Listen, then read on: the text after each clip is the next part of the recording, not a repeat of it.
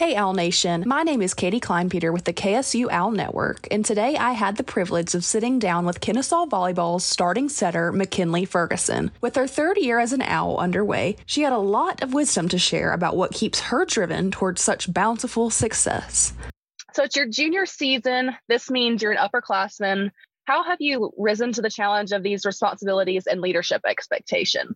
So last year was my first year like truly playing on the playing on the team since I've came to Kennesaw, like starting and everything.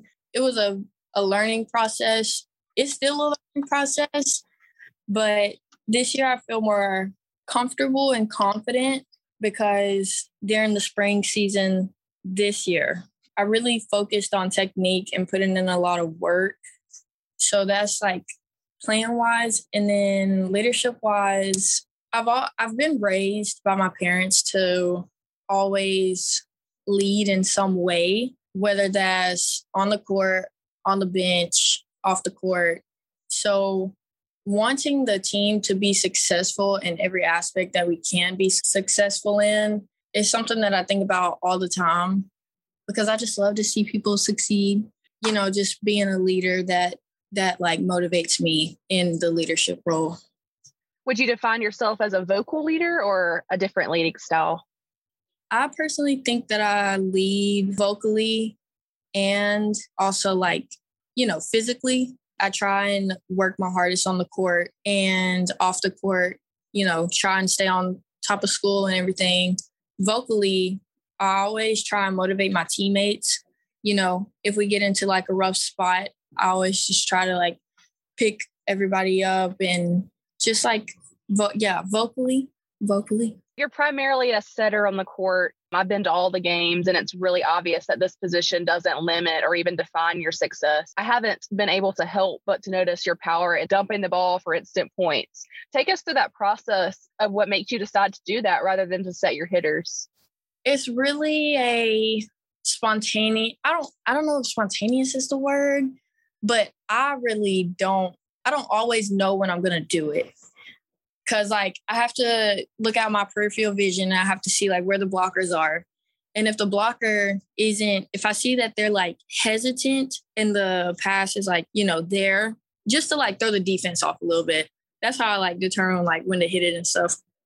This three game homestand versus Furman, High Point, and Samford has truly been fun to watch. I mean, you guys swept all three teams in three straight sets. Your energy on the court is nothing short of electric. How do you personally contribute in keeping the team's energy up throughout the entirety of the match?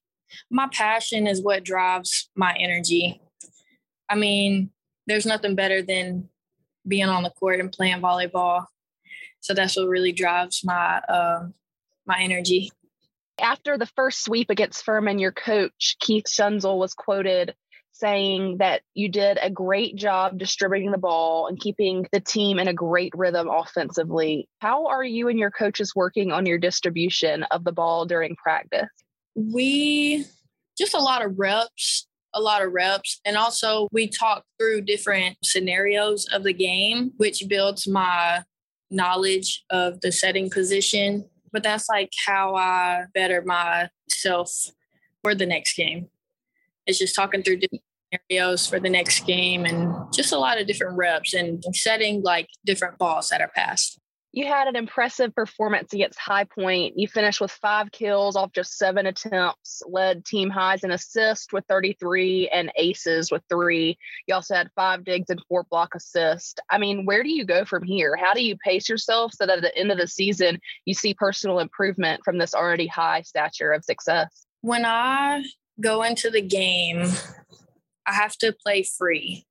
I can't think too much I can't like I have to think ahead of the game. Coach always tells us think ahead of the game, kind of predict the next play. So that helps me, but just staying relaxed, relaxed and playing free, but also being aware on the court of like who I've set, where I've set it, stuff like that. Just being relaxed, relaxed and playing free. That's that's what I always have to tell myself whenever I'm on the court. I say that at least I say that so many times to myself on the court relax, play free, play free. Tuesday night was Griffin's game. This marked the seventh annual event that sponsors and raises money for a family fighting against childhood cancer in the area. What does it mean to you to be a part of a team that truly cares about the well being of a community such as Kennesaw?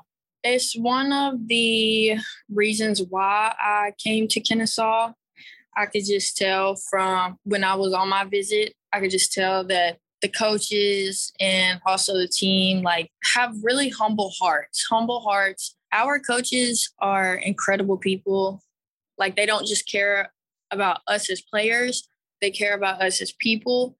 By them doing front like basically fundraiser games such as that it it persuades us on the team to like also like do good things in life. That game was we played really good. I feel like we played really good that game because it was all for that little girl. I can't even imagine two years old with cancer. Like that's so hard to even think about or even trying to imagine. Like you can't even imagine that.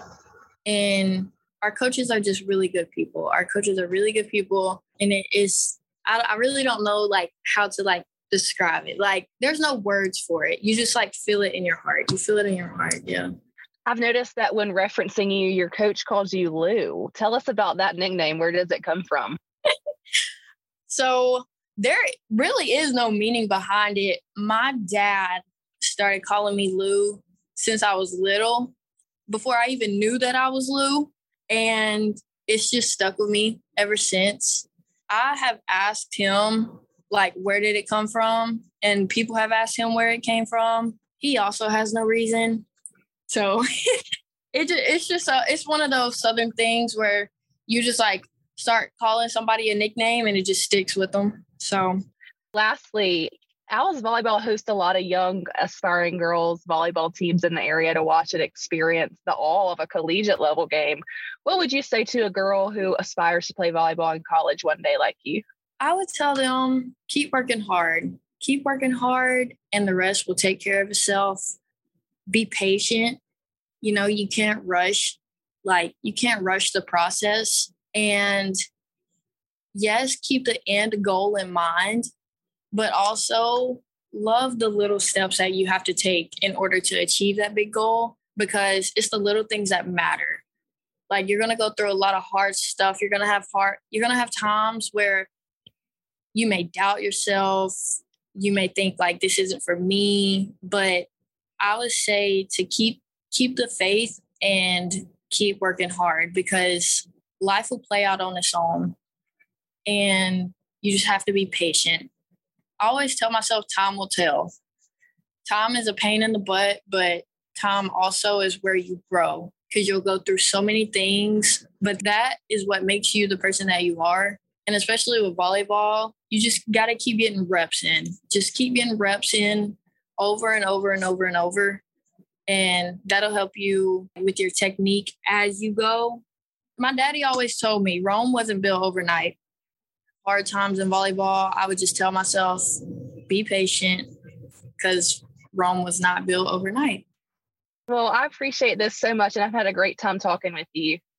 Thank you for having me. The Owls will be back in the Convocation Center to start conference play as they take on UAB Wednesday, September 14th at 7 p.m. Keep up with all the action on KSUOwls.com. I'm Katie Kleinpeter, and as always, go Owls!